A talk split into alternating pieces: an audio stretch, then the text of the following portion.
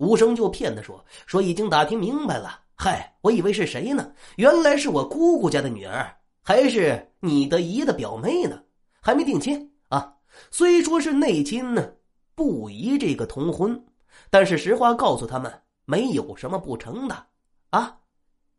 这王子福一听啊，这喜笑颜开，就问说他家住哪儿呢。这无声就骗他说住在西南山中，离这儿啊有三十多里路。这王子福又再三的嘱咐无声，嘿，这无声是大包一揽，嘿，硬撑着走了。从此之后啊，王子福的饭量是日渐的增长，这体格呀一天天的也好了起来。摸了摸这枕头底下的那根梅花啊，虽然这花是枯萎了，但是啊并没有凋落。这王子福是凝神摆弄着花枝，就如同那女郎就走在前面一样。这又过了很久啊，王子福就奇怪，哎，这无声怎么也不过来了。然后啊他就写了封请柬，让人去请这个无声。这无声一看，哎呦，这王生还没忘记这事儿呢，哎，他就找了一些其他的理由，哎，来不了。这王子福知道了就十分生气呀、啊，哎，他越来越郁闷。他的母亲就担心这王子福又要犯病，嘿，急急忙忙的就给他提亲，但是每次和他商量啊，他都摇头不愿意，只是天天盼着这个无声来。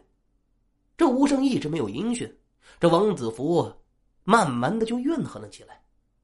转而一想，说那女子的家离这儿只有三十里路，哎，我何必要仗着他人呢？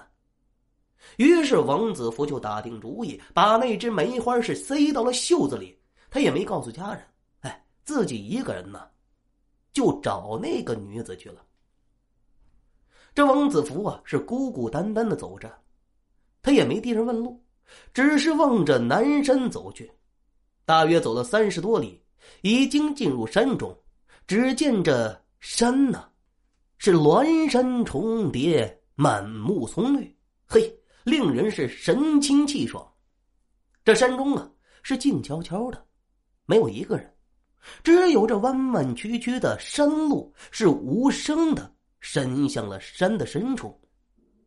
这远远的呀望见谷底，从花丛乱树之中隐隐约约的就有这么一个小村子。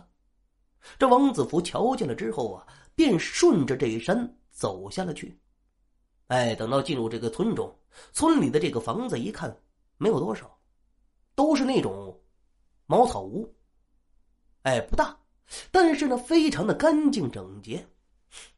哎，有这么一家是朝北的，这么一家大门啊掩映在丝丝的垂柳之中，墙内的杏花儿、桃花儿那是开的是繁杂茂盛，中间夹杂着几棵修竹啊，野鸟在花丛中是欢快的叫唤着。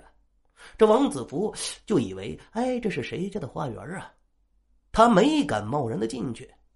回头啊就见对门有这么一块大石头，非常的光滑，他便走过去坐在这石头上休息。没等一会儿啊，他就听见有这么一个女子拉长了声音叫了一声小宋。嘿，这声音别提多好听了，声音娇媚清晰。嘿，这王子福凝神谛听啊，只见这么一个女子手拿着一只杏花，从东边往西边走，哎，这边走啊边低着头，正在往头上插着花呢。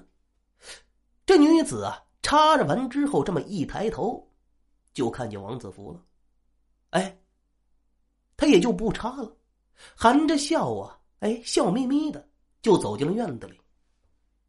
这王子福仔细一看，这个人，嘿，这正是上元节遇到的那个女郎。他心中大喜呀、啊，想进去可是又没个理由，想称呼姨母又担心从没来往，怕弄错了。门口也是没个人可以问问，嘿，急得他是抓耳挠腮呀、啊。